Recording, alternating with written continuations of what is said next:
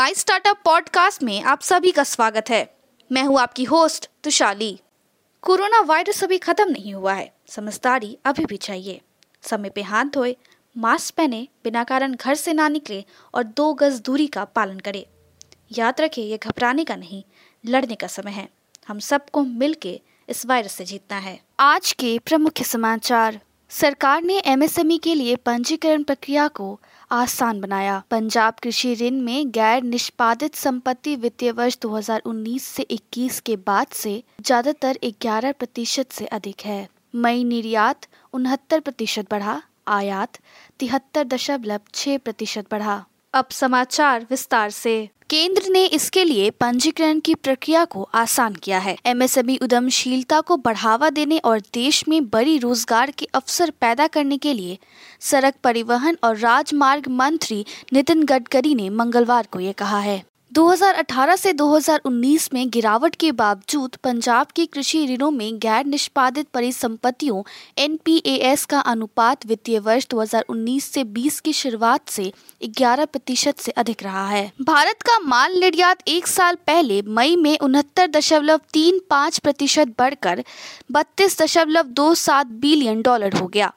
जो engineering petroleum उत्पादों और रत्न और आभूषण द्वारा मंगलवार को वाणिज्य और उद्योग मंत्रालय द्वारा जारी किए गए व्यापार डेटा को संशोधित करता है। रिलायंस जियो इन्फोकॉम इंडिया के सबसे बड़े टेलीकॉम ऑपरेटर्स ने अपने स्वदेशी रूप से विकसित उपकरण और तकनीक का उपयोग करके अपने 5G फ़ील्ड ट्रायल नेटवर्क को चालू कर दिया है। यहाँ के Kanara chambers of commerce and industry के सीसीआई ने प्रधानमंत्री कार्यालय को पत्र लिखकर सभी एमएसएमई के कर्मचारियों को ईएसआई कॉर्पस से मजदूरी के भुगतान पर विचार करने का अनुरोध किया है। पिछले एक साल में स्टील की कीमतों में बेकाबू बढ़ोतरी से स्टील निर्माताओं को बड़ा झटका लगा है। उनके अनुसार स्टील की मांग में भारी गिरावट के बावजूद जुलाई 2020 में विभिन्न प्रकार के स्टील उत्पादकों की दरों में 20 से 100 प्रतिशत की वृद्धि हुई है। वित्त मंत्री निर्मला सीतारमन ने सोमवार को निजी बैंकों और गैर बैंकिंग वित्तीय कंपनियों एनवीएफसी के साथ समीक्षा बैठक की, ताकि कोविड 19 के प्रभाव से निपटने के लिए आत्मनिर्भर भारत अभियान आर्थिक पैकेज में सुधार के लिए प्रतिक्रियाएँ मांगी जा सके। उपभोक्ता सौंदर्य और व्यक्तिगत देखभाल स्टार्टअप्स के लिए एक श्रृंखला में करीब तेरह करोड़ रुपए जुटाए हैं, जिसका नेतृत्व fire side ventures Rukam capital और founding team of boats, no brokers और बेवकूफ़ डॉट कॉम के संस्थापक सीईओ के नेतृत्व में किया गया है। भारतीय पूंजी बाज़ार नियामक ने विशेष परियोजन अधिग्रहण कंपनियों, स्पेसेस पर एक संपत्ति ढांचा बनाने की योजना बनाई है। ताकि ऐसे गैर परिचालन संस्थाओं को भी प्रारंभिक शेयर और स्थानीय रूप से सूची में फंड जुटाने की अनुमति मिल सके।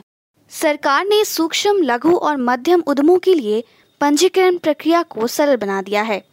और मंगलवार को जारी एक आधिकारिक बयान में बताया गया है कि पंजीकरण प्रक्रिया को दर्ज करने के लिए उन्हें अब सिर्फ़ केवल एक पैन और एक आधार प्रस्तुत करने की आवश्यकता है। आज के लिए इतना ही। हमारे टीवी चैनल पे 400 से अधिक स्टार्टअप्स और एमएसएमई शो है। जाँच करिए। माई स्टार्टअप टीवी अब गूगल प्लेटफॉर्म पे भी उपलब्ध है। तो आपको हर कदम पे स्टार्टअप्स और एमएसएमई से जुड़े नवीनतम समाचार प्राप्त होंगे। आप हमारे टीवी चैनल को सब्सक्राइब करके भी हमारा समर्थन कर सकते हैं और घंटी के आइकॉन को दबाना ना भूले। आप हमें को फेसबुक ट्विटर इंस्टाग्राम लिंक्डइन पर भी फॉलो कर सकते हैं। या हमारी वेबसाइट डब्ल्यू पे जा सकते हैं। देखने के लिए धन्यवाद।